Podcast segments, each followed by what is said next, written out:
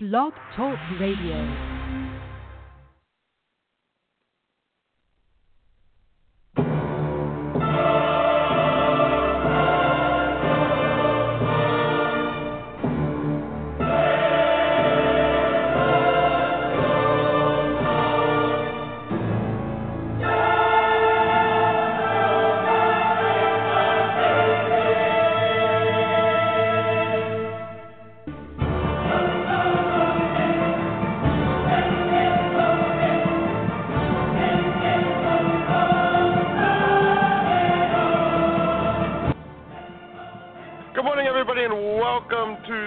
Radio. This is November eighteenth.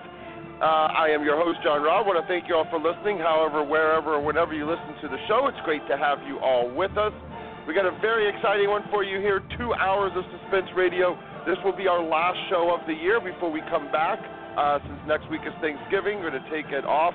Uh, we'll be out of town the week, the week after that, and then it's December, and we always kind of take December as a uh, reboot, shall we say, for the next year. Uh, the magazine is out, and it came out on October thirty-first. If you don't have a copy, email editor at suspense magazine dot com, and we will shoot one over to you. The latest issue will be, our next issue will be out around December fifteenth. It's our best of two thousand seventeen. You'll see all the books that we say are the best of the year, along with our Crimson Scribe Award winner uh, that will take over, who last year was Greg Horwitz for Orphan X. He will be passing the torch to the new author. Everyone has been so delightful, and they've all been um, sent their notices, and they're all ready and sent some back, and it's great.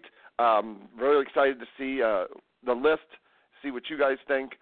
Also, Tuesday is a very special day for us. Also on Beyond the Cover, Jeff and I will be interviewing none other uh, for forty-five minutes. We will have him for uh, none other than mega international number one best-selling author. You can put whatever mantra you want in front of them, but we will be speaking with Dean Koontz live here on the air for forty-five minutes. That's going to be exciting, and that will be our last Beyond the Cover for the show, so what a great way to end that. Jeff and I are very excited. But today, we are going to be speaking with author Steve Havill, Matt Coyle, Daryl Wood Gerber, and Doctor Mott Scharer, and we're going to kick it off right now with um, Steve Havill. His book is out. It is called Easy Errors. It is the twenty-second book in his Posadas County mystery series, and we are very delighted to be able to have him on the show here. So, Steve, thank you so much for coming on. How are you doing? Well, good morning. I'm doing fine. Thank you. Pleasure to be here. So thank you so much. I am, when we got the uh, message from the publicist over at Poison Pen and we started looking up, we were like, wow, Um, twenty-two books into this series, and this is one that, you know, kind of flies, flew under our radar for, for a little bit, and then we started getting into it and realizing what a fabulous um, series that you have going on here in, in Posadas County. A lot happening in the last twenty-one books, but your latest book, Easy Errors, now book twenty-two. Uh, why don't you tell us a little bit about this, about, about this book, and then we'll kind of get into the series, because you got a lot of information that you've written about. Well, this one is what I what I call a pre-prequel. Uh, a while ago, readers uh, asked me if I would consider writing a prequel about the day that Estelle, Estelle Reyes-Guzman joined the police force. Uh, she's a popular character in the latter half of the series. And so I did that, and then a reader said, well, wait a minute, Bobby Torres, the current sheriff, is a really interesting character. Uh, how about a story about the day he joins the sheriff's department?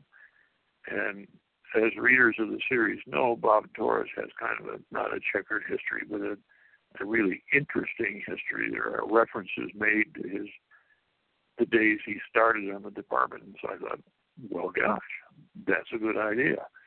And that's where Easy Errors came from. He's an absolute first-day rookie. Uh, unlike television series, he's not in charge of anything. he's mm-hmm. he's just a rookie. And, um, the incident unhappily involves some of his family. and that's how the story goes. And so if somebody is looking for where to start reading this whole series, it makes sense to start with Easy Errors, because that is actually where everything gets kicked off, progresses through all the remaining twenty-one titles. And and that's kind of fun. So it took you twenty-two books to kind of do the pre-pre-sequel, huh? A pre a pre prequel.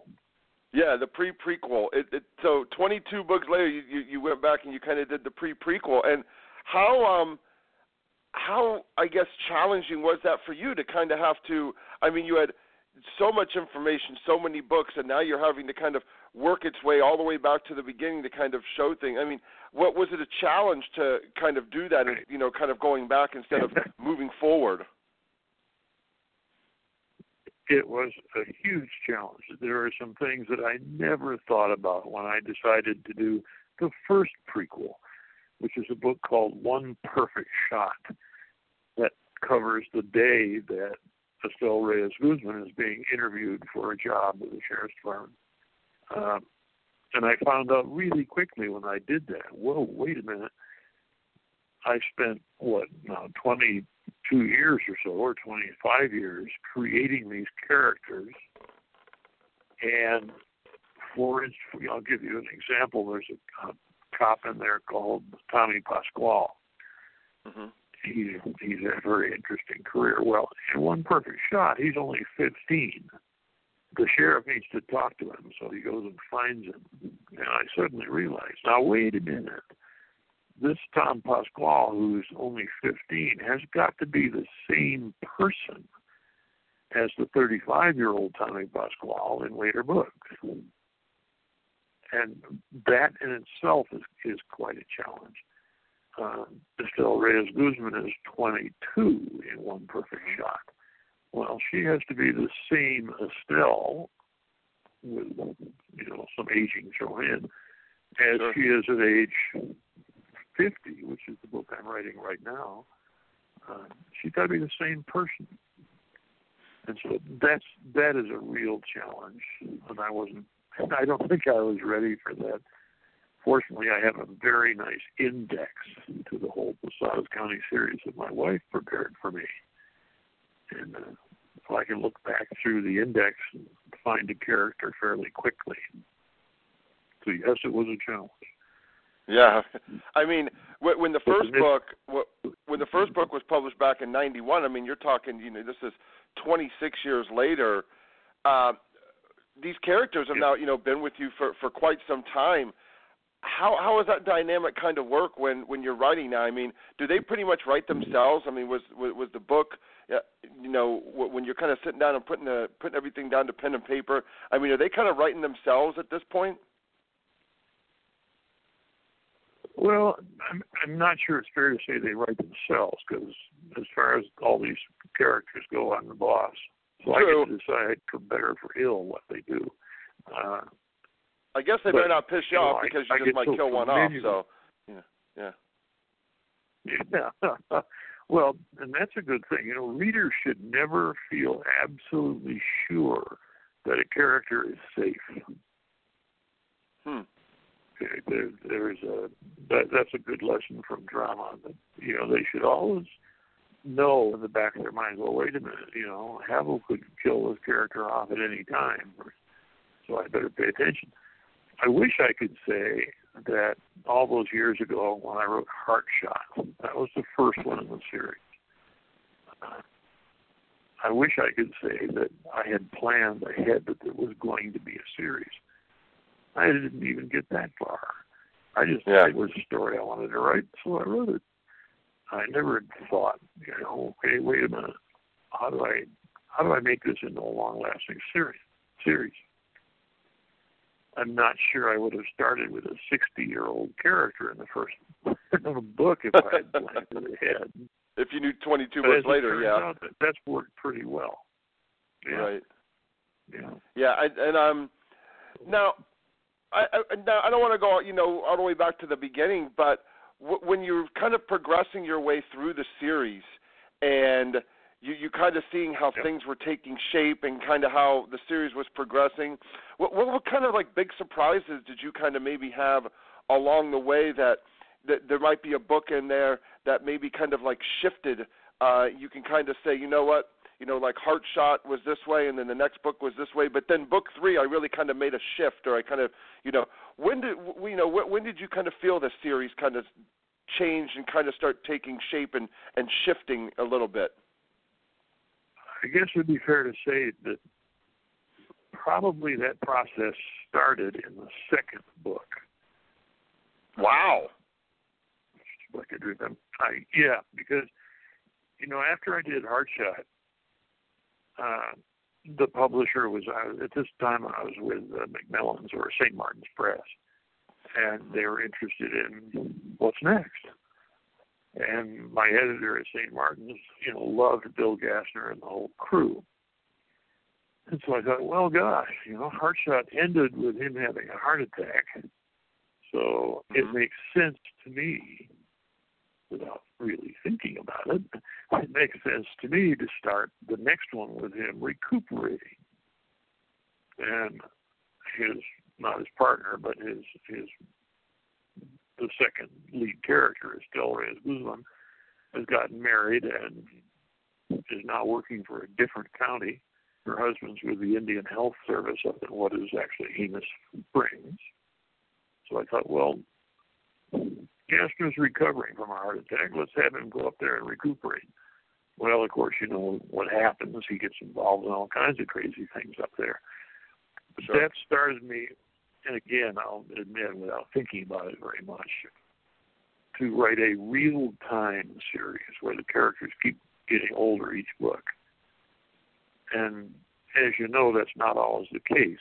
You know, take the obvious example, like the Hardy Boys, Frank and Joe are always seventeen and eighteen, forever. Right. Uh, uh, Jack Reacher changes a little bit in age now and then, but we're never exactly sure where in his career he is. Okay, well, the story, the series that I did is what I call a real-time series. They keep getting older. The book I'm writing right now, for instance, Bill Gastner is eighty-four. Wow. And he's considering buying he's considering buying a four-wheel drive wheelchair so he can use it out in the boonies. But still a big part of the series. I mean, you know, he's not, you know, he might not be involved in the everyday action day to day, but still a big part of the series, which is, you know, what makes that character so transcendent and what makes that character, you know, so big is that they're still able to have such a big voice, even if they're not, you know, tailing the gun and physically chasing the bad guys and this and that. And, and, and you have to be careful how, how you use that in the series, because readers still want to see, excuse me, still want to see a crime. They still want to see an investigation. They want to see some excitement. And so it's a balancing act. Uh, I decided a number of titles ago, in fact, it was way back with Convenient Disposal, uh, where Estelle discovers that her oldest son, who was six at that time in that book, is a musical prodigy. And that subplot has grown and grown and grown uh, until now he is a he is a highly regarded, very wealthy concert pianist. Hmm. Um, and I guess the question I was asking myself when I decided on that for a route for the plot was, what can I do that really will complicate Estelle's life? You know, she has to decide, you know, this kid is like a Mozart too. He he belongs to the ages. He belongs to the world. You know, d- does she quit her job? Does she ask her physician husband to quit his job to support this kid? How do you, how do you work that out? And so that's a, what I think is, has been quite a popular subplot. I've had lots of comments from readers about it. Uh, some readers like to read the series to see what's happening with the family rather than the crime, which I think is kind of funny. Now, you know, here, here's a question. I, I've never, I just kind of thought of this off the top of my head. I never really have asked someone like yourself that has written, you know, a, a series this long is, was there ever a time that you can kind of look back and say that the series almost ended, that you were just like, you know, I, I want to, I, I kind of want to go maybe another direction and write something else, or have you never had that thought? I think every writer does. Uh, I, one of my weirder hobbies is the history of medicine. I've got a pretty good library of medical texts, and what's more weird is I read them. And for years, for thirty or thirty-five years, I wanted to write a novel with a, a heavily medical theme. I did four westerns, and I jokingly call them my medical westerns because they all involve physicians in some way or another. But I wanted to do more than that, but I could never figure out how to do it. Uh, right. I just, you know, I just didn't know how. I tried a couple times, disastrous, and it didn't work. Finally, it clicked on how to do it. I learned, I guess I could say, I learned enough about how to put that story together. And so I wrote Race for the Dying, which is takes place up in the Puget Sound area. Young physician is only, he's fresh out of the University of Pennsylvania Medical School. The year is eighteen ninety-one. He's always wanted to do sort of what they would call trauma medicine. Hmm. That specialty didn't exist back then, but that's what he was interested in. There wasn't a convenient war going on at the time. And so he travels on the advice of his father, who's the Surgeon General, to the prison. Mm-hmm. He travels west to hook up with a clinic outside of uh, Puget Sound in eighteen ninety-one, where in the, the big timber country where everything is wet and slippery and dangerous. Gotcha. And boy, does he get in trouble. Well, anyway, that, that book did pretty well. Mm-hmm. And so, of course, I did a sequel uh, called Comes a Time for Burning. And same character, same clinic. This one involved uh, cholera, which was really interesting to work with. Mm-hmm. But anyway, so there's two in that series. And I, I have readers who like that series. I have readers who like the Posada series. And frequently at book signings, like I have a book signing today, someone oh, will ask, when's the next medical one? When's the next When's the next Doctor Parks book coming out? And I mean, it's sometimes as an author, don't you want to look and say, you do know that I'm signing my brand new book right now, right? I mean, can you read this one first and maybe email me later about the rest of it? Yeah. I've had people do exactly that. You know, I mean, I, I, I know that we, I, I know that the little old lady. Yeah. I mean, I know that when I interview, you know, you always kind of right. ask, so, you know, what you got coming up on the horizon, because uh, a lot of fans might not know, but of course, us, you know, myself and you and an author, you already know that when this book is out and you're, you're talking about the one that's published, you already have the next one written. And that one's probably being edited, and you're working on, on another one. So you always kind of have two or three that are in, you know, in production, if you want to say, just in various stages. So sometimes it's actually difficult for you as an author, since Easy Errors was probably done eight, you know, eight to ten months ago, finished, and you're already, you know, knee deep into the next one. Then it's kind of hard to go back and say, oh God, yeah, that's that's what Easy Errors is about, and this and that, because it's it's not the most fresh thing in your mind. Yes, exactly. Yeah.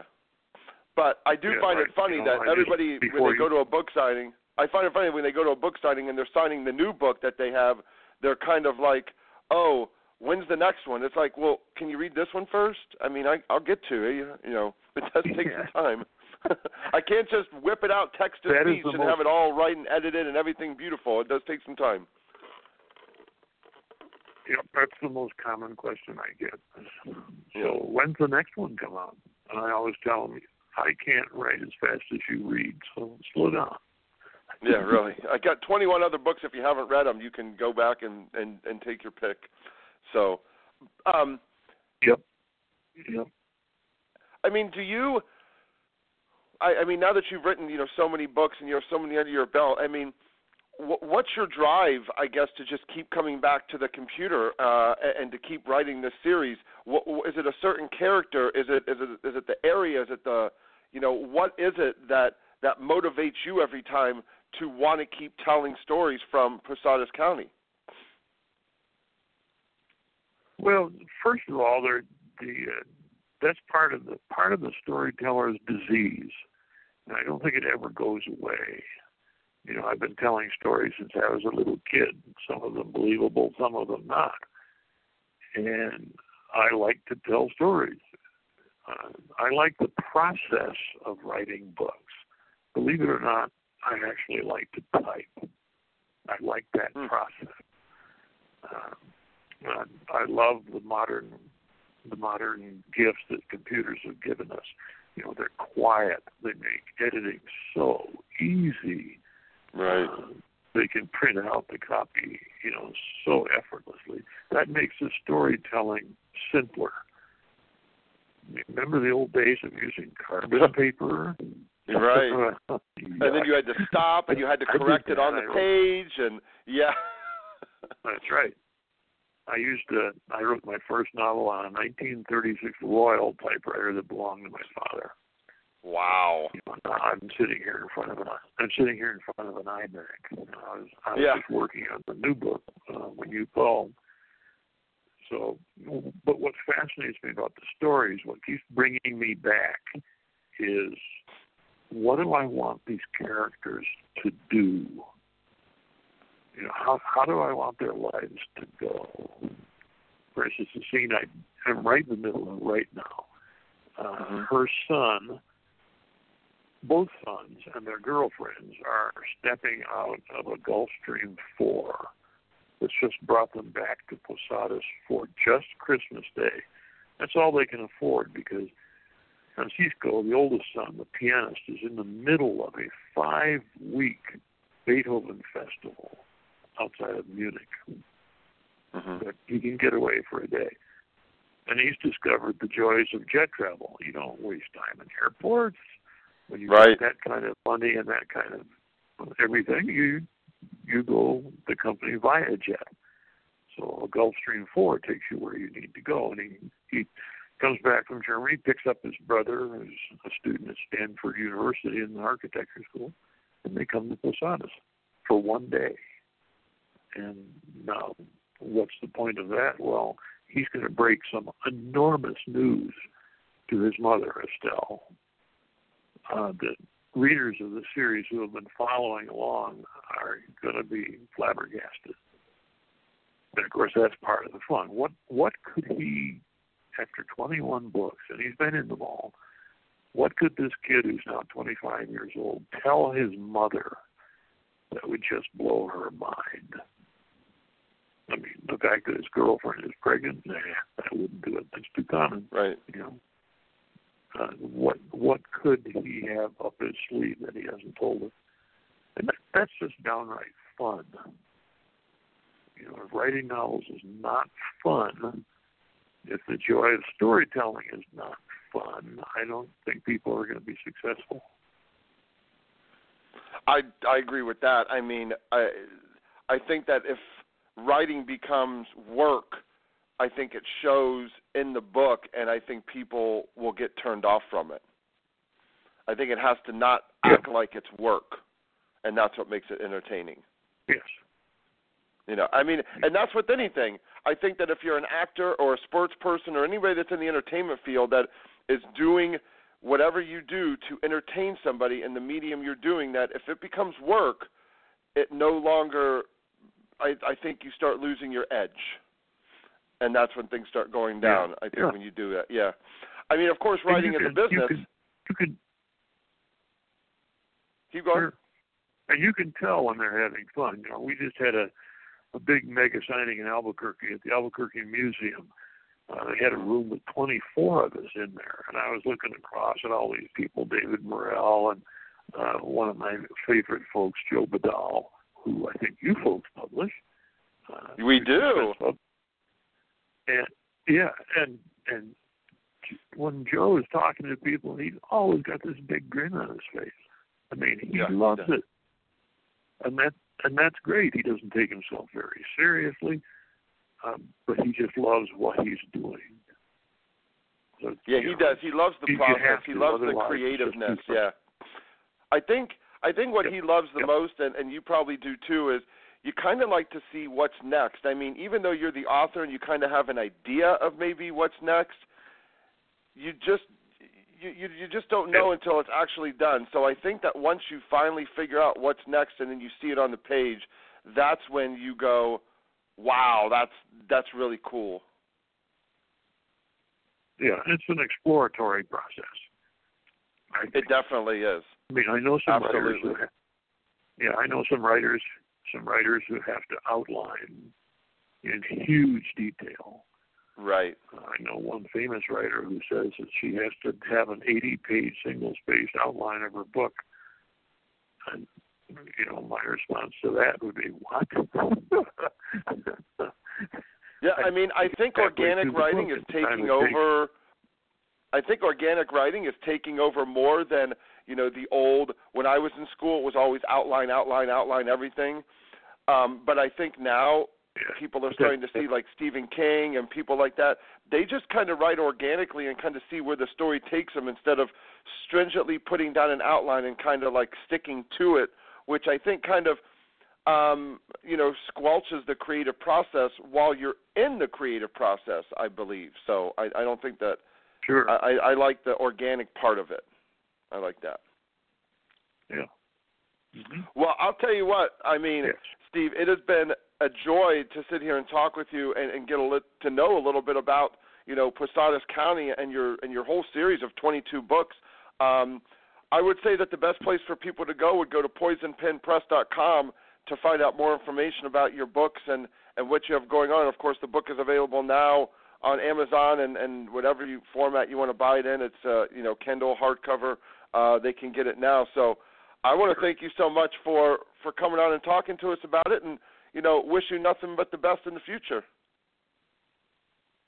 Well, John, thank you very much. I appreciate it, and I appreciate you taking the time to, to deal with us. oh, I love I love dealing with you. It's always, whenever I get, you know, the, the next author on here um, will be a totally separate world for me. I, I get to immerse, the good thing about me interviewing is that I get to immerse myself in all your worlds and get to hear everything that you guys going on, yeah. and that's and that's what keeps me coming back is the stories that you guys bring. Um, and the worlds that I get to explore. So that's what I'm grateful for. Well, we, we we appreciate your efforts. Well, thank you so much, Steve. You have a good one and enjoy. We'll talk with you soon. Okay, thank you. Bye-bye. All right, bye-bye. So again, everybody, that is author Steve Havill, and the book is called Easy Errors. Uh, it's book twenty-two in the Posadas County Mystery Series. You want to check it out now. It's available. You go to Amazon, and you can get it now. We're going to take a short break. We're going to be back with our next author, Matt Coyle, and we will see you right after this on the other side.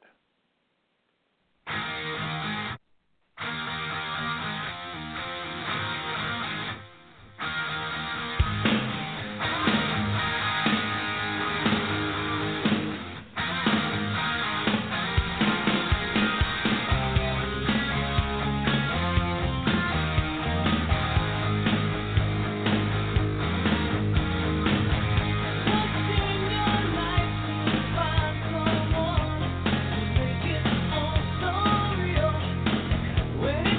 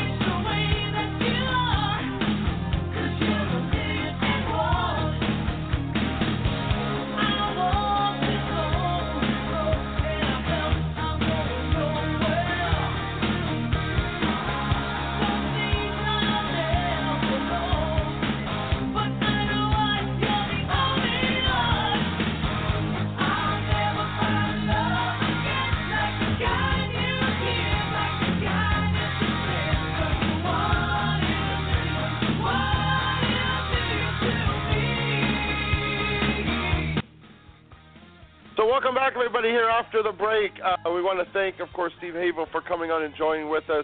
We are going to jump now into our next guest. He is author Matt Coyle. His latest book is called Blood Truth.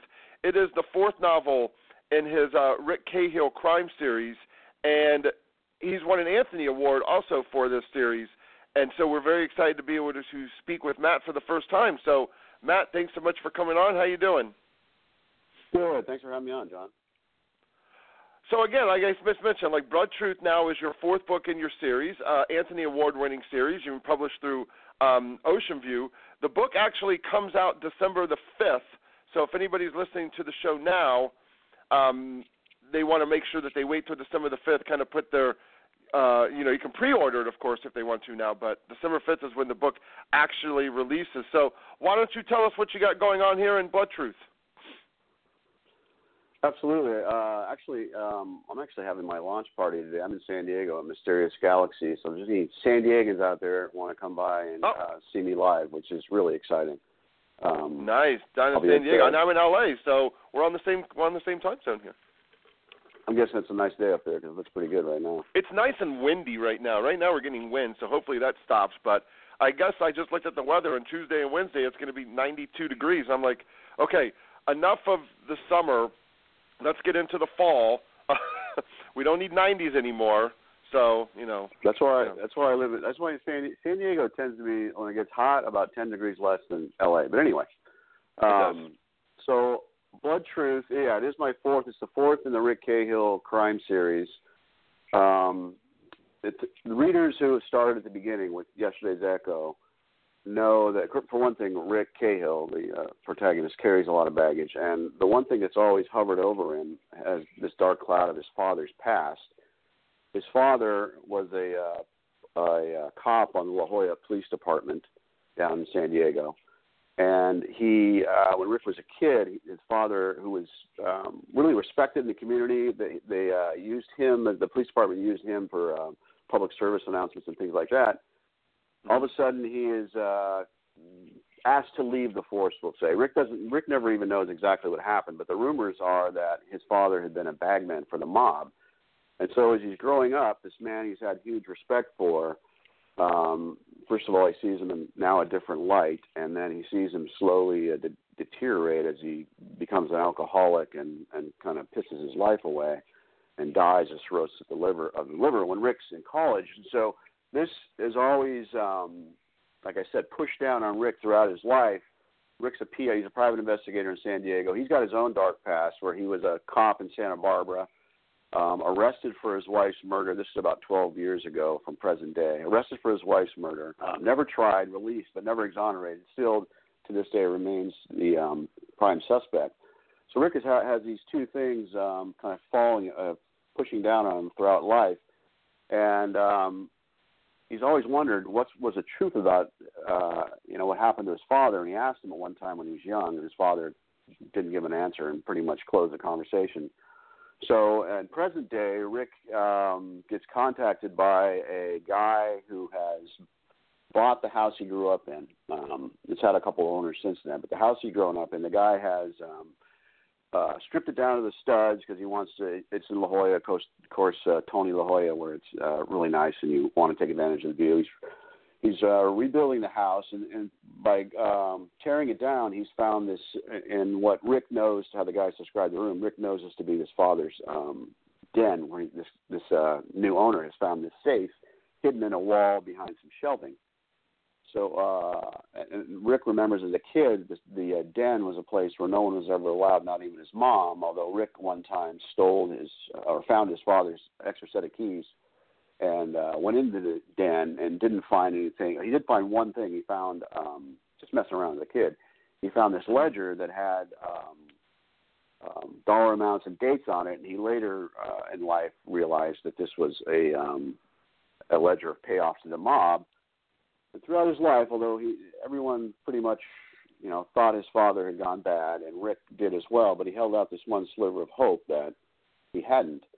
So when this guy presents him with this safe, Rick has to investigate. Um, his his uh, his force in life is to find the truth no matter what. Um, and so he ends up getting the safe open and finds clues that lead him um, on the path to finding out the truth about his father. In the meantime, because I like to make things rough when I uh, write, he, there's a um, this book actually has two A plots, which I've never done before. I usually have a um, major subplot, which deals with Rick and his past, his inner demons. But this, I wanted to have two stories going at once, and there's an overall theme um, of family, although I'm not really a thematic writer. Sometimes um, they come about um, organically. So mm-hmm. Rick sure. has got this, this, this uh, aside from his wife, he's got, had one other love in his life, but because he's so messed up in the head that he's never been able to fully commit to this woman, and she ends up marrying another guy, and um, she hasn't seen he hasn't seen her in a couple of years. So she um, contacts him to check and to check up on her husband and see if he's having an affair. And they've only been married, I think, for about two years.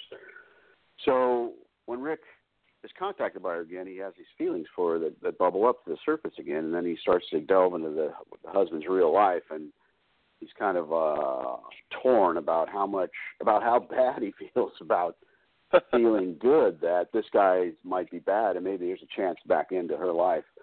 And so these things revolve around, and um, eventually we find out the truth about both. When you're looking back, I guess.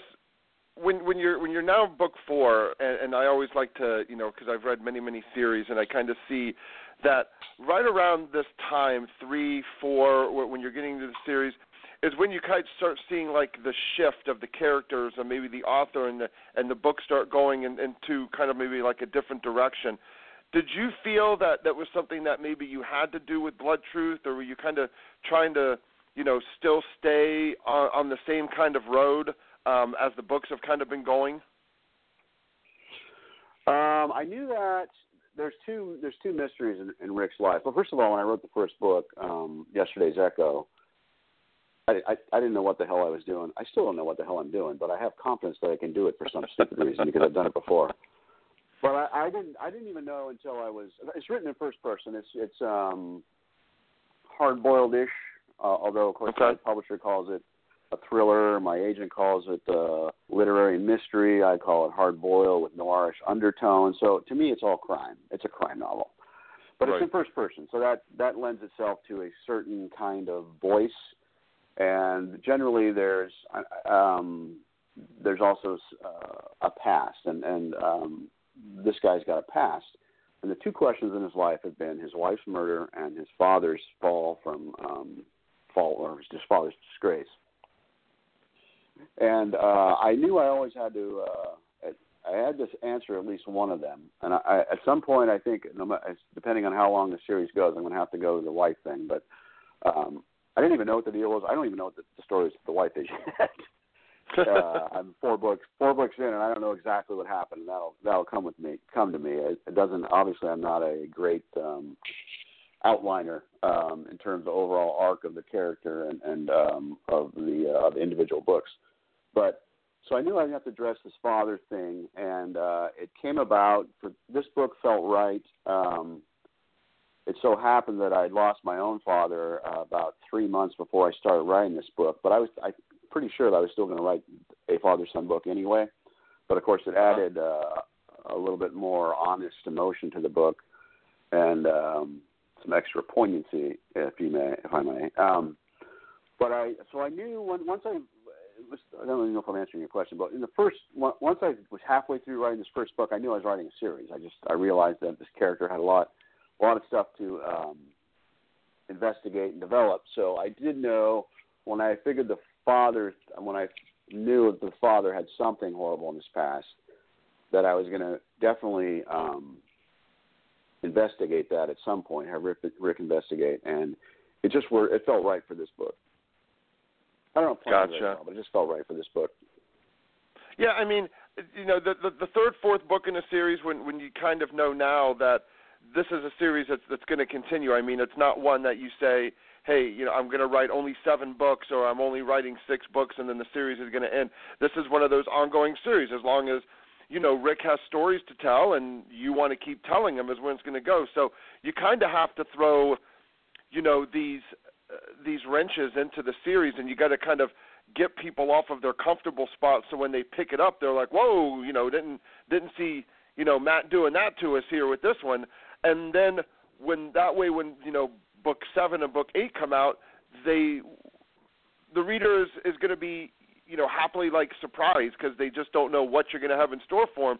I think too many times some authors, when they write series, they kind of get into that formulaic writing where, yeah, you know, people feel comfortable, but then I don't think they're no longer surprised. I don't think they're no longer shocked. I think it's just, okay, you know, what's the formula? Yeah, you know, good guy does this, gets this, goes around, almost gets killed, gets bad guy, game over. So, you know what I mean? Exactly. I think of um, I think of series writing. I think there's two ways to go about it, and neither one's better than the other. I just know it works for me. I think of some uh, what I would consider maybe episodic series, where it's kind of like watching a Law and Order or something, where you know a little bit yeah. about the um, protagonists, the cops. You don't see much of their home life, maybe a little bit, but you, you, the story's the thing. The, the crime is the thing, and they're going to solve it in a certain amount of time. And I mean, it, can ha- it happens with books too, where you don't carry over some stuff. Rick has got, I knew when I'm writing the first book that there was so much baggage for this guy, that things that decisions he'd made in his life have repercussions, and those repercussions carry over. They go from book to book. So for me, and that's the only way it's interesting for me, is to have, um, to have something that needs to be figured out as you go. It makes it, sometimes it makes it difficult to write each each book, because you maybe have something a little left over from an earlier book. So maybe you're on book, book four, where if someone's picking me up for the first time, and God bless them, I hope they do, I don't want to um, spoil things for them in the first three books, but I also have to, to my other readers, I have to address things that have been going on. So in some ways, writing it this way is very, it's, you're walking a very uh, delicate tightrope. But um, so far, I think I've done it okay. It's worked out okay. I've had a few um, reviewers say, you know, you, with each book, it's part of a series, but you can pick it up as a standalone, which really makes me feel good, because I've done my job, I think.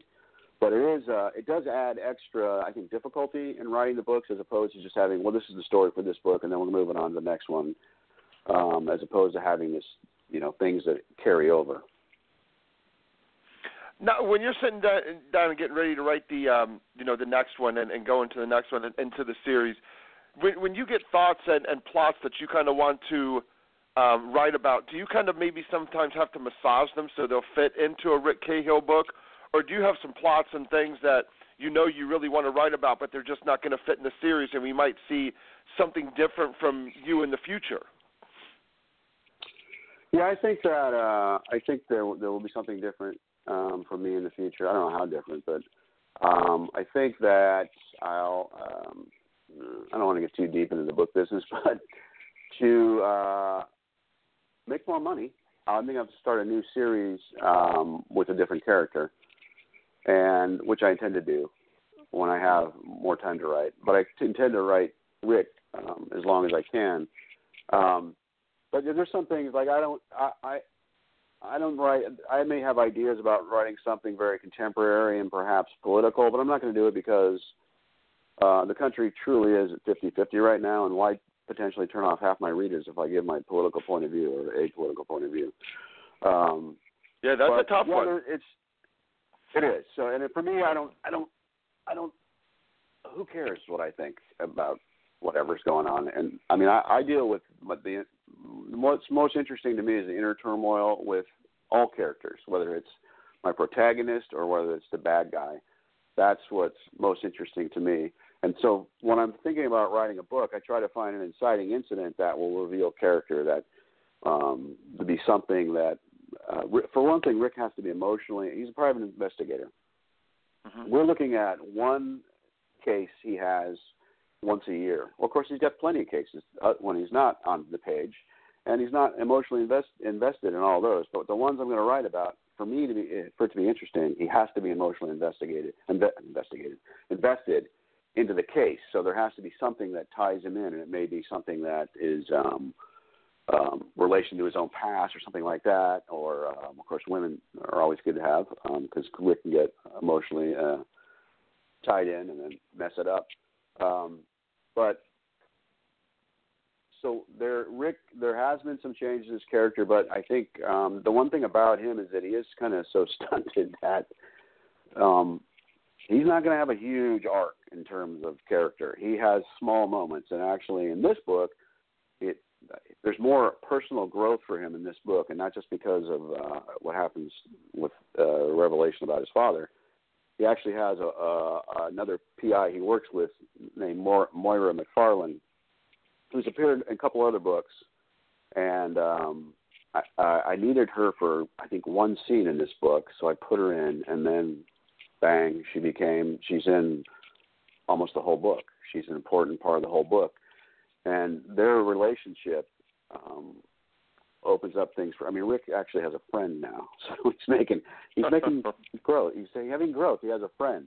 But um, I, got, I got way afield, I think, on the original question. But you, one thing you said that kind of um, made me think about um, something in relation to this book that hadn't necessarily happened with the other books is that I wrote the book that I intended to write from day one. Some, I'm, I'm a uh, what I call blank page, or other parts of the country we call them pantsers, where you write by the seat of your pants. The blank paging goes back to Raymond Chandler, who we, every day said he'd have to look at the blank page in the typewriter. So anyway, it's the same deal where you you don't outline. And so right. sometimes you have an idea of where your book's going to go, and by not outlining, things happen organically, and the, the, the story may take a turn that you decide, hey, I'm going to go with this. I don't care where I thought I was going. This is more interesting. Well, this book, I wanted to tell the story, and I wanted to have it the um, – the emotion that's in it, and I wanted to have the tone that's in it. And I'm actually, I actually wrote the book I intended to write, um, which is new for me, but it felt good. So, I mean, I'm just, uh, when fans kind of are just finding out about you and they're looking and they're like, oh, okay, Blood Truth, it's the fourth book, and they can go back into Dark Fishers or Night Tremors or Yesterday's Echo. Um, I, I know that, you know, you, you wrote these books and they can kind of go standalone, but uh, there, of course, people are always going to ask, you know, should I start at the beginning? Can I start with book four? You know, how do you answer that question? Might as well just get it out there right now. I'll be getting that question probably later this afternoon. Um, right. The book launch. So you might as well get your answer ready.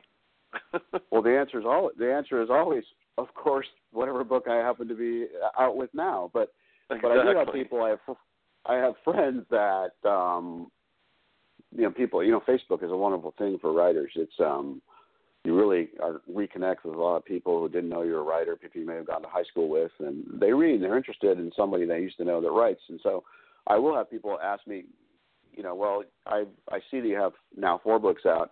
Where should I start? And in that instance, if they um, really do, if they're not at my event where I am the, the um, bookseller has brought in all these wonderful new hard copies for me, to sell, God bless them, I will say, well, go ahead, sure, it would probably make sense to start at the beginning with Yesterday's Echo, um, because there is progression. But um, as I said earlier, the books have been have been said to be able to stand alone. And, and, and that's typically the way. The yeah, and that's typically the way that, you know, I think a lot of series are written now. Um, of course, there's always an underlining, I guess you want to say, uh, storylines, uh, you know, that, that run through the series of the books that are that are separate from each plot that, you know, creates the tension within each book. But the one thing that I always found interesting was, let's say that you read book two, then three, then one, then four. Do you see like an author difference? Do you see like a different, you know, Matt Coyle with each book? Um And, and whether or not it's like a dialogue or the scene setting or kind of how you structure things or whatnot, do, do, do you think readers, you know, see a different Matt Coyle in every book? I think so. Um, I don't know how much uh, how much I want to say about this, but I, I think that I think that every first book tend to be slightly overwritten because, for one thing, you're not on a you're not on a contract. You have all this life. I mean, it took me I. It took me ten years to get published for my first book, and um, so it's probably five or six iterations of it, revisions where I'd send it out to um, agents and get rejected, then I rewrite. And I was becoming that guy who was never going to get past his first book because, you know, I was trying to perfect it. But I think that, and, and the, I think that some of the writing can be a little, I think you tend to overwrite your first book. And um, mm-hmm. I think the first book's really good, and it did end up winning the Anthony. Um, and sometimes I wonder if I've gotten away from maybe uh, being as descriptive as I used to be. Um, okay. And I wonder about that with, you know, with, with as time now is a factor in all the books I write. But I think that um, the the change is um, maybe with Rick too, and that um, in the first book, although he was a cop for uh, about two and a half years in Santa Barbara, it's been, I think, eight years since he was a cop. He's working in a restaurant, and he's been away from that kind of life. He's he's actually hidden from life because, and being a suspect for his wife's murder, um, he had the he had the police spotlight on him and the media spotlight on him. So he's in book one, we see him eight years after the fact. He's living a much smaller life. He used to be a cop, big behind the badge. Now he's managed a restaurant, but he wants he doesn't want to have anything to do with spotlight or anything to do with that old life. Well, um, events you know progress, and he's forced into um, having to take action, and thus. In the next book, he becomes a private investigator. He's a private investigator. So I think with each book, he's a little harder. He's a little, um, although more scarred, those scars have um, grown over, and he's he's there's probably a little bit more to an edge to him. And um, in that respect, I think he, he has to be careful about how um, how much crossing over the line he'll do. Mm-hmm. I don't think I do you think that he's gonna? Do Do you think that in the future that he might be a little bit more reckless? That do you see maybe a little bit more of a dark turn, um, uh, or do you just or you really just have no idea what's gonna maybe kind of transpire in the next, you know, two, three, four books down the road? Uh, yes to both. I really I don't have. Uh, I know a lot of authors who are very organized and who have a, a lot of ideas waiting for them. I don't have a lot of ideas waiting for me. I have to go find it. With uh, the last couple of books, I've had to go find it on their own, but um, I did have this one waiting for me. Um, uh, I perhaps don't. I mean, here, here's one thing is that I try to make um, violence as real as possible in terms of the uh, effects it have on somebody. And Rick has had, um, he's been beat up a lot. He's had a lot. He's been hitting his head a lot, and I'm thinking that um, in later books, I could, I could, for one thing, he thinks he's going to die young, and um, I could probably see that too. But I think that all these beatings he's taken are going to have a physical toll for him. Where you know, you think about N F L and C T E and all the head injuries and stuff. Sure. He's probably been knocked unconscious four or five, three or four times at least. So I think that that is going to have an effect on him. And where that takes him, I don't know. He may end up, um, you know, being senile at the very end. Yeah. When uh, uh, I finish writing the series, but um, uh, yeah, I think there's a little bit more edge each book, and and that's something I think that he has to grapple with too, personally. Hmm. Yeah, and you know, that's always kind of fun when, when you kind of look around and you and you and you're not really sure what's going to happen, but you kind of have an idea what's going to happen. Um, But I guess we're just gonna, you know, I guess readers just gonna have to wait and see how, uh, you know, how you how you take it because you know things can change. Like you said earlier, it's I'm waiting for the wave of, you know, political thriller books. I know that they're already kind of starting to talk about, you know, what our country's like right now. I mean, how many books are gonna start coming out with a president like we have now? And to see all the stuff that goes on and how much behind the scenes and all this stuff really starts happening. So, you know, when you kind of foreshadow things, you're just not really sure what could happen in the next two or three years and maybe how things go. I mean, hell, we never foreshadowed this one, I know, three years ago. Absolutely, yeah. Yeah, it's a um, tumultuous time. Oh, I, yeah, it's, it's, it's some kind of time. Um That's for sure. You know, I don't mind telling people my political beliefs. I can't stand it. I think it's I think it's horrid and embarrassing is what's going on. Um, but that's just me. So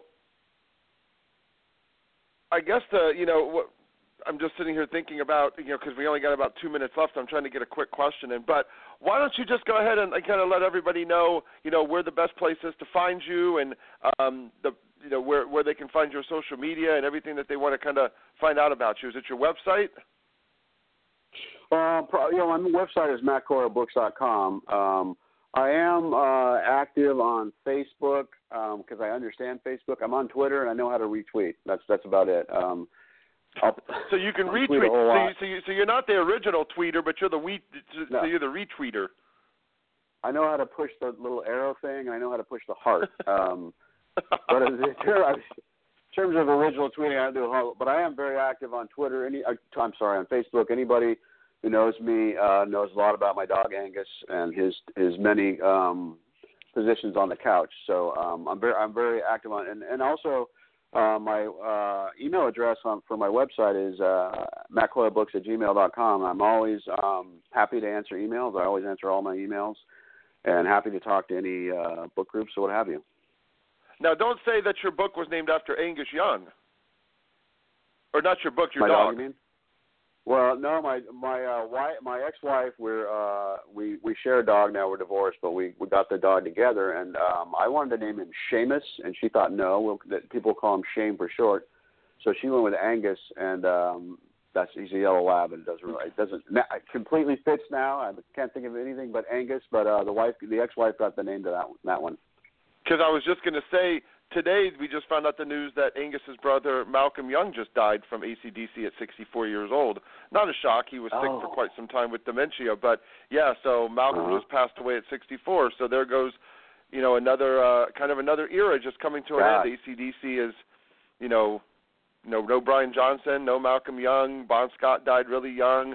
Um, oh, I forget the name of the drummer, but you know he he went crazy. Phil Rudd, I think. So yeah, so you got Angus standing there all by himself, going, "What am I going to do?" That's, but yeah, it's sad things it for the family. A, but that's that, that's what made me bring that up when you said Angus. I was like, you know, that's the only really the only Angus I know is Angus Young. It's been a tough time. It's been a tough few years for music, that's for sure. That's for sure, man. Great. Wow, yeah, we're losing a lot great. of pioneers, aren't we? Yeah. I think it means we're getting But I old. guess it's just the time, you know. I mean, our families, our da- my dad and mom went through the same thing when I was, you know, fifteen, sixteen years old, and those people started dying, and I'm like, who are those? So, of course, my kids are like, who? You know, but, yeah, it's been one of those things. But, hey, Matt, I want to thank you so much for coming on. It's been an absolute pleasure. Uh, can't wait to talk to you the next time. Wish you nothing but the best. Hey, thanks a lot for having me. I enjoyed it. All right, bye-bye. So, again, everybody, that is author Matt Coyle. Make sure you go out and buy the book Blood Truth, book four in the Rick Cahill series. Check out matt coyle books dot com for more information. And, uh, like I said, go to Amazon. You can check out the book and get it right now. We are going to take another short break. We're going to be back with our next guest. Very excited to talk to our good friend Daryl Wood Gerber about her newest adventure that she has coming out, A Deadly Eclair, book one in her French Bistro Mystery series. I've I, you know I love my cozies. I love my cozies. So we're going to be waiting here to talk to Daryl. So here you go.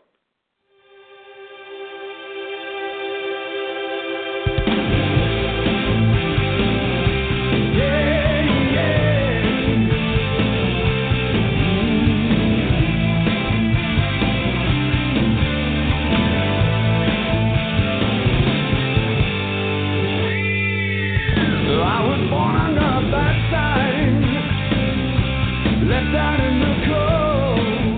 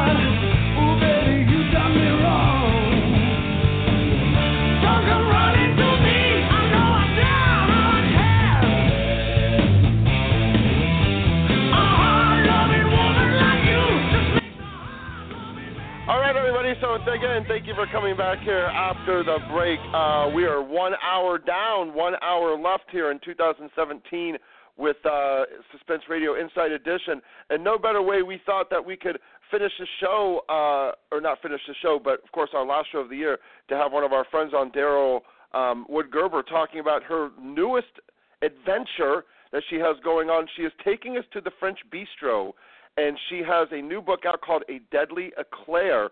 So, Daryl, we want to thank you so much for coming on. How you doing? I am doing great. Thank you for having me. I'm very excited to be here. Yeah, I mean, it, the dead, I mean, the French Bistro Mystery, and like I said when I was talking with uh, Shannon, and we were like, wait a second, she's into eclairs now? What's going on here? So wh- where did this come from? Well, you know, it's one of those things. My, my agent was talking to me when the Cheese Shop Mysteries that I wrote as Avery Ames uh, was let go by my publisher. They decided to downsize in some of the cozy realm. And I had another series, the Cookbook Nook Mysteries, which I write as Daryl Wood Gerber. Um, right. But I wanted to write something else that was also in the foodie realm, and so I, because I write culinary mysteries. I mean, in addition to my suspense novels, I write cozy mysteries. And they're yep. foodie-oriented. And um, who knew I had to cook to be a, a mystery writer, right? But they're set right. in Napa Valley in a little fictional enclave called Nouvelle Vie, which means new life. And uh, the the main character is Mimi Russo, and she is a chef who moves back to t- uh, to home um, to open a bistro and the next next door uh, bed and breakfast, and it features French food. And it came because my agent said, "Have you ever thought about writing about French food?" And I went, "Not have you ever no. thought about writing and about actually, murder or I this sort of and panicked that. As I thought, "Gee, I yeah. like French food." My husband, my husband, uh, it, it, he. It, He asked me to marry him in a French restaurant, so I like French food, well, but go. I didn't know if I could cook it well and do it appropriately, and I've really had an experience this last year putting up my game, you know, getting up my game in, in cooking, which has been great. So, yeah, so, so they come to you, and it's like, hey, you know, you know, and it's not about writing a murder mystery or this and that. It's like, um, so do you want to write about French food? Yeah. And you're like, sure, let's write about French well, food. You know, it's, now it's you got to create the world. Sort of the way the, the cheese shop came, is you write mysteries, but can you set it in a cheese shop? Yeah, and this one but, was, well, you you write mysteries, but can you do it around French food? It's just you take a theme because that's the hook. And yeah. in cozies, as you know, there are there are major hooks that are, are necessary to draw in the readers. Readers like oh, to yeah. read about food. They like to read about books. They like to read about knitting or or different kinds of crafts. So this is the hook. The hook happens to be food, and it has to be it happens to be French food this time. But I said it in Napa Valley because that's one of my favorite places. I'm from California, and I've gone to the wine country often. What a tragedy that's gone on there in Santa Rosa and, and, and Sonoma and everything else. And I know it will come back. They're resilient people, so it will be an absolutely, you know, beautiful valley soon again. But it's nice to have a, an escape story set there right now. Yeah, we've been there a couple times, and um It is a it's, a it's a beautiful area. People haven't had a chance to go to it, and, and when you see the devastation of the fire, you just your heart goes out to them. You're going, oh, yeah. those poor people and what they had to go through. I mean, because it was so fast, yeah. um, that that happened. But the other thing that you know, you but you now had to create this whole other world again. I mean, you're done with the cheese shop. Now we're going yeah. into the French cooking, which is fine. But now you need characters. And you yeah. need a setting, and you need to have all these things. So how is that creation process? Because sometimes that's more of the fun than the actual book.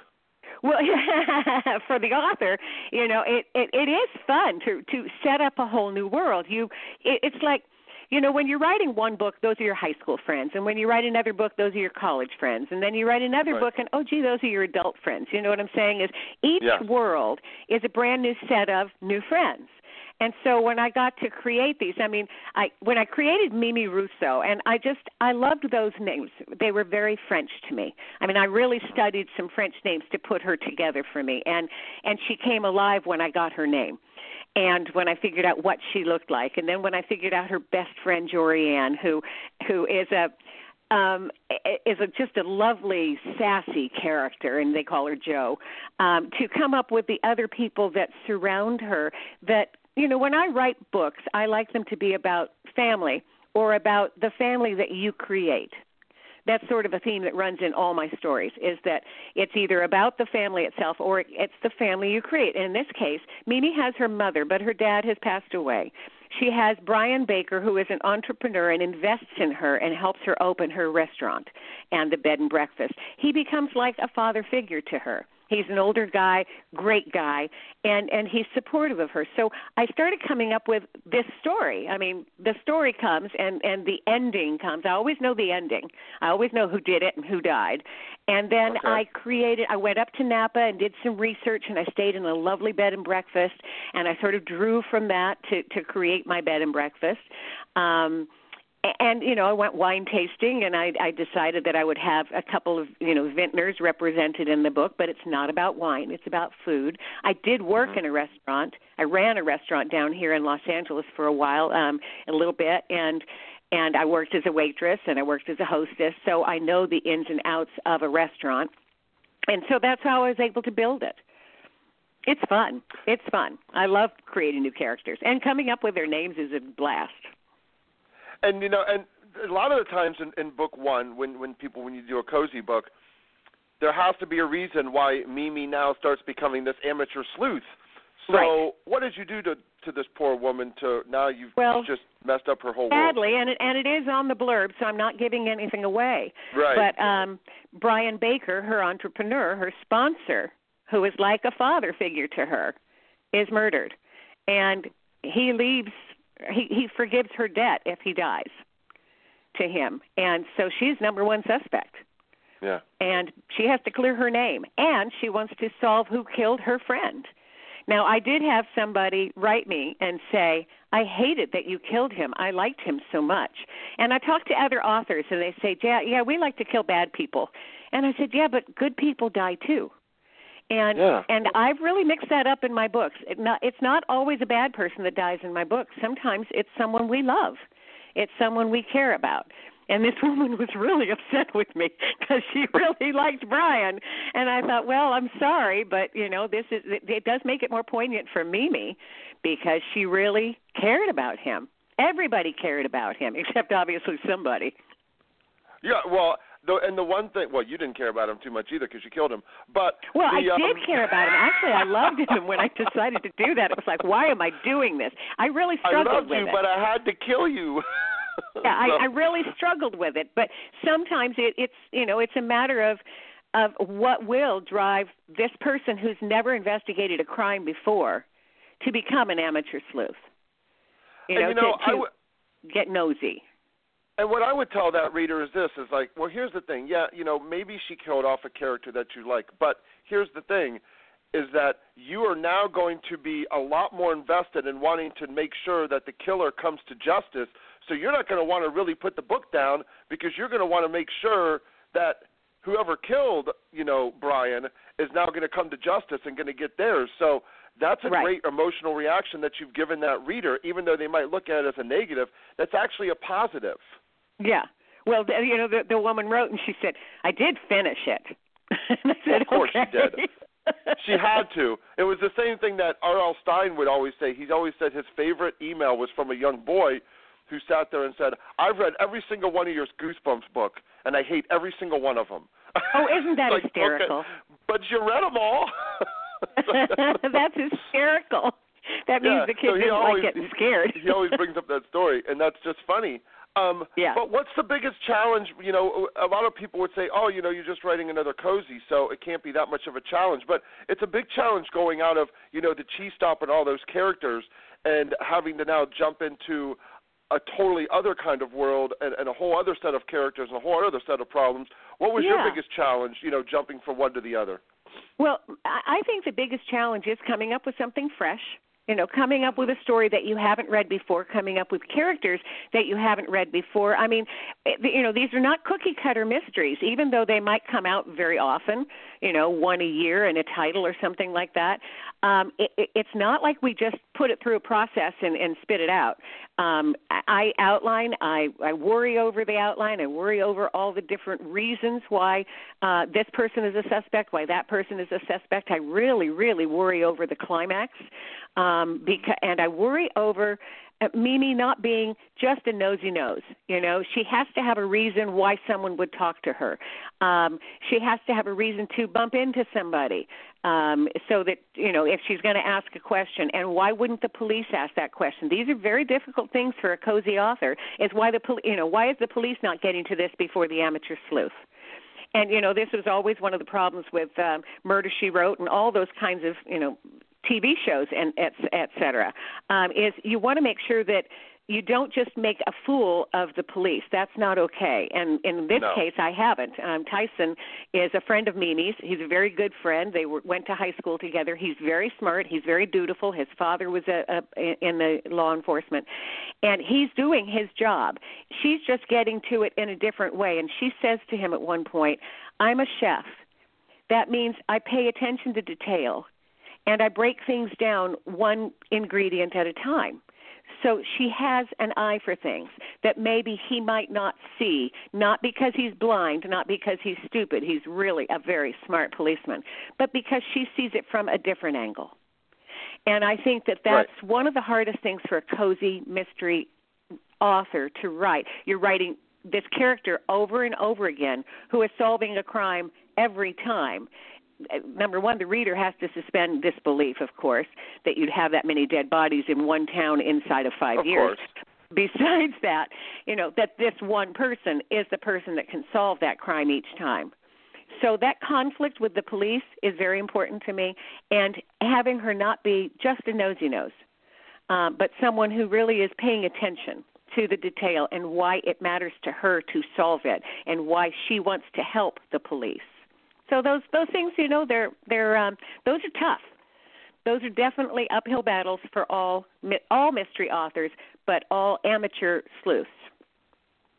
Yeah, I mean, the one thing too that's good, which is kind of built into cozies, with not like you. I mean, that was a really good point that you said. You can't make the police look stupid, but a lot right. of the times is that these, you know, the cozies are set in very very small towns, so they're not used to this kind of crime.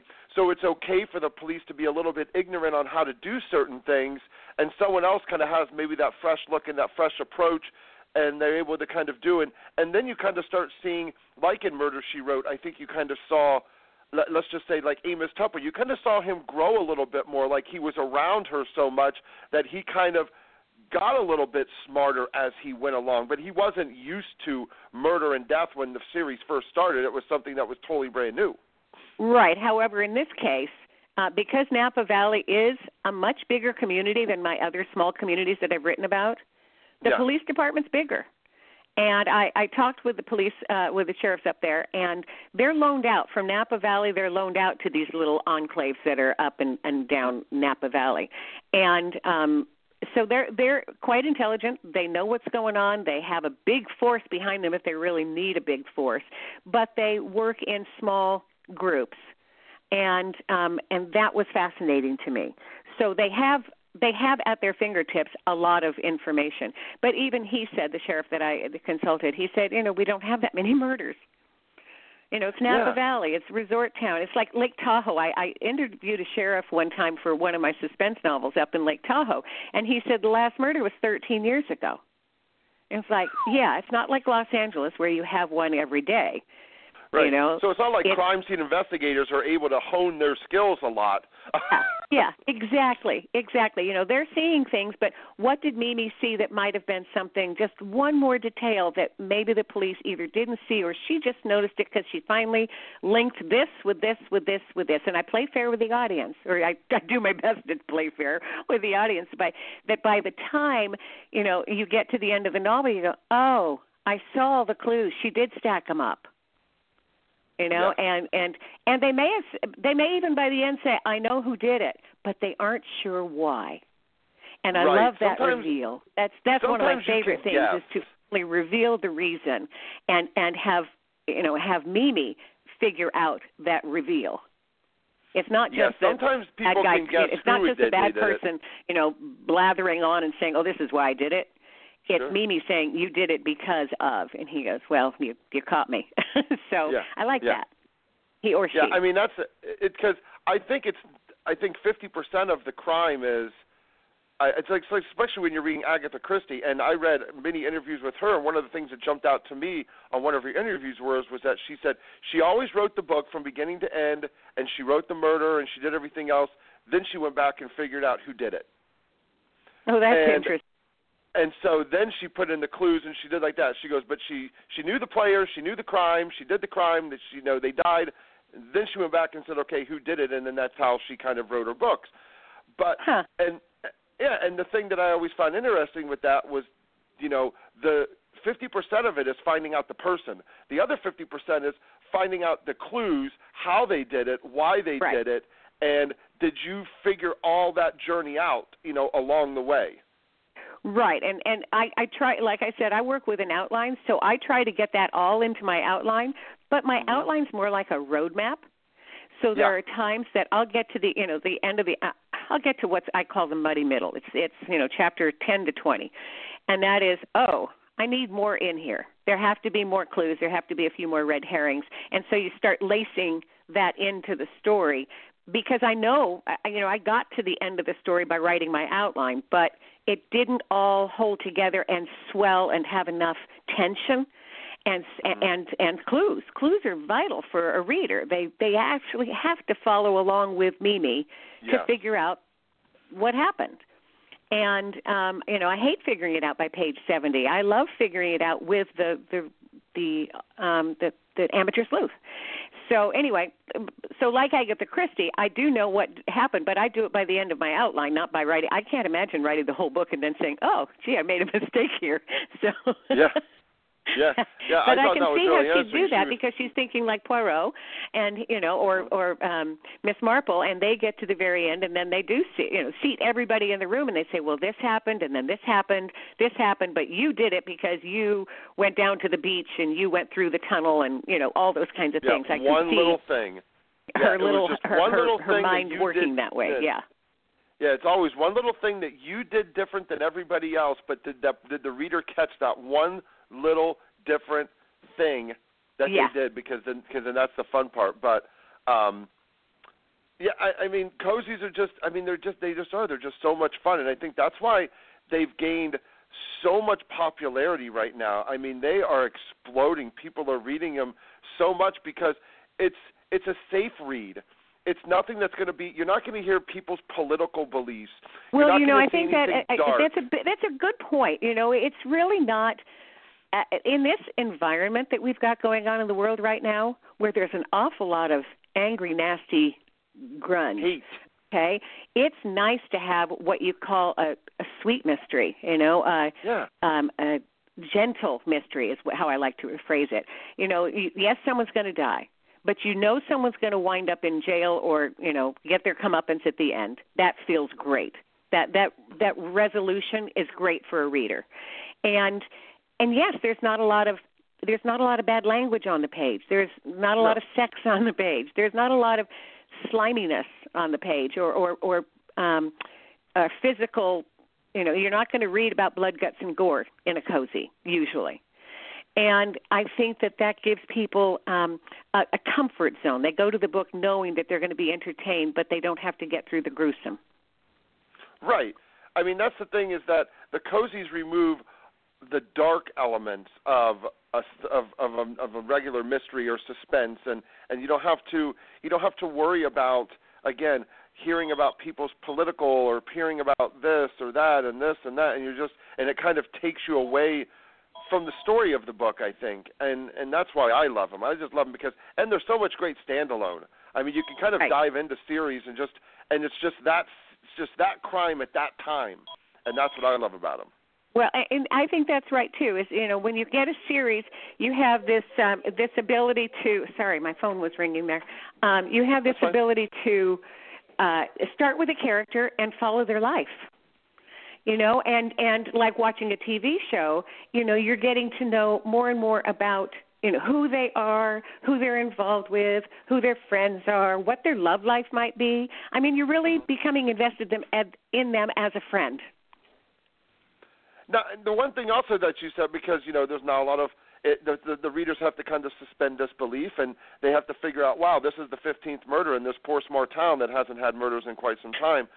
Do you ever envision maybe taking the series or, or taking her outside of the outside of Napa and something happening someplace else? You, do you do you think that that could happen? Well, you know, it, it's sort of funny. Um, publishers don't really like that. They really do like a um, a cozy to stay in town. And I think, again, it's the familiarity, familiarity. God, it's just not coming out of my mouth. Familiar, familiarity. It's just not coming out of my mouth today. Sorry. Uh, anyway, um, I, I think that they really, readers come back to see the town and see the townspeople. Um, there are there are cozies that have moved. For example, um, Kate uh, Carlisle writes the Bibliophile Mysteries, and the second one went to Scotland, but then she came, the publisher said, no, please come back. You know, she brought four of her family over there so that at least she had family and four of the regulars over in Scotland, but the next year, the next book, um, it was back in town. Um, she took them up to the wine country at one point. It's set in San Francisco. And she took them up to Lake Tahoe at one point. So she's moved them around to a couple of different little venues, but all staying closer to home, certainly all having at least three or four of the characters, core characters, together. So, you know, I could talk to the publisher about it, but I do think that Napa is a draw, and it, it, I could certainly move in different areas of Napa. It, it would be an interesting you know, introduction to people of, of how many varied areas there are up in Napa and Sonoma and Mendocino. Um, I don't know. You know, that will be a discussion that my, my publisher and I will definitely have. Yeah, because, I, just, yeah, I mean, little small town thing is, is a, sometimes they can move around. You know, yeah. They can move around different places. Yeah. Yeah. I don't read many that do. No, um, and, you know, and I'm just thinking, I guess that would be more along the character being more transcendent, I guess, kind of like why it worked for Murder, She Wrote is because Jessica Fletcher was so internationally known because being an author, so I guess it kind of worked and moving her around. And, and you know, and, and I guess I can understand where, you know, why would Mimi have to go out? Like, what would be the point for having her leave? Is there some event maybe in San Francisco or, like you said, something else? And right. She was just visiting and yeah, and and I guess I could see that happening, um, right? But you know, I guess it kind of keeps it fresh for you, though. I mean, you still got to keep yourself fresh, otherwise, people will notice that on the page. They'll kind of be like, "Oh, it kind of looks like Daryl's kind of given up." You know, I think I think people will notice if they, if you know it, they they can see it in your writing. You can feel I, it. I would think I would think yes that they could see it in your writing if you're not excited about the story and you're not excited about the location. Yeah. Um, but uh, I, I do my best not to ever feel like I'm uh, tired with the story. Uh, you know, that's that's again, that's that's one of the challenges for an author is to make it fresh yeah. every time. And um, you know, that's why some people don't like to work with an outline. They say, well, after you've written the outline, how can you write the book? Haven't you already read, written the book? And I said, mm-hmm. no, what comes fresh to me then is the dialogue and the description and the inner emotions. I said, the outline is just telling me story. But that doesn't take away any freshness for me. But that's just for me. I, I really need that outline to keep me on track. There are some people that can write by the seat of their pants, and they get it right the first time every time. I hate them. I really hate those writers. I can't do that. I really need exactly. I need structure. But I got that structure, too, because I wrote screenplays before I wrote mysteries, and that structure right. was vital to a screenplay. So. Oh, yeah, you got to have yeah, the structure is really important in the screenplay writing, much different, I think, than the novel writing. Yeah, yeah. And so, that, you know, that's I sort of work with a, a screenplay kind of outline. That's that's how that's how thin and lean it is. It's just this mm-hmm. happens and then this happens and it happens here at this time of day with this cast. I mean, I write it like a screenplay. It's got this cast. It's got this day. It's got it's a little outline. It's a table. And, and then this is what happens, and these are the clues that I'm going to have. And this so is wanna... the alibi, and this is the suspect, and this is where the alibi is proven true. Or, and, I, I mean, it's, it's that structured, but I then know where I'm going with the story, and I don't get lost. My mind can get very, very lost if I don't pay attention. Well, and before I get off, you know, because we're coming down the end, but I just want to kind of see, do you have any plans to write any other, uh, you know, suspense thriller books? Because those books are so great. Uh, do oh, you have thank any, you so you know, much. Do you have any plots that you yeah, kind well, of want to get out? Yeah, well, one is written, out? and I'm I'm trying to. Uh, uh, my agent um, my agent isn't sure that he has any connections in the suspense market, and so uh, I'm actually going to go ahead and talk to other agents about just representing my suspense novels. We'll see. Um, but I have a third one already done, written, reviewed by my beta readers, and they love it. So, I, and it's, again, a standalone um, set in San Francisco, and I'm very excited about it. It's called Accidental Murder. So uh, cross your fingers. Maybe I can get somebody to go ahead and publish it this coming year. Um, well, you do that, know, that, that's the plan. You do know, you do know we have a publishing company, so you can always come to us if you have any questions. We will talk. You never know. You know, we do have a publishing company. You know, we have um, a lot of great authors that, you know, we put out there. Hey, Paul Kempercoast, number one New York Times bestseller, one of our authors. So how cool. No, yeah, I didn't know. But, yeah, you know, I just, yeah, because, you know, it's almost like sometimes – for, you know, you're writing a cozy and you're so much in that world that writing something outside of it is almost like a cleansing. It's like, well, it is. And, and like you know, I started as a thriller writer. And, yeah. uh, but my, I, I had agent after agent say, gee, I really like this, but I don't know what to do with this. I really like this, but I can't sell this. I really like your voice. I like your writing. I can see you have talent, but I can't sell this. And I finally got an agent who said, have you ever considered writing cozies? And my girlfriend was writing cozies at the time. In fact, everybody in my critique group was, well, three of the, the five were writing cozies. And I said, well, I guess I could try my hand at it. So I tried my hand at a couple, you know, couple chapters here, couple chapters there. And she said, I like the voice. I can't sell this one. Like the voice. Can't sell this one. I mean, it was like a recording and a broken recording. And then I, she said, have you ever considered writing about cheese?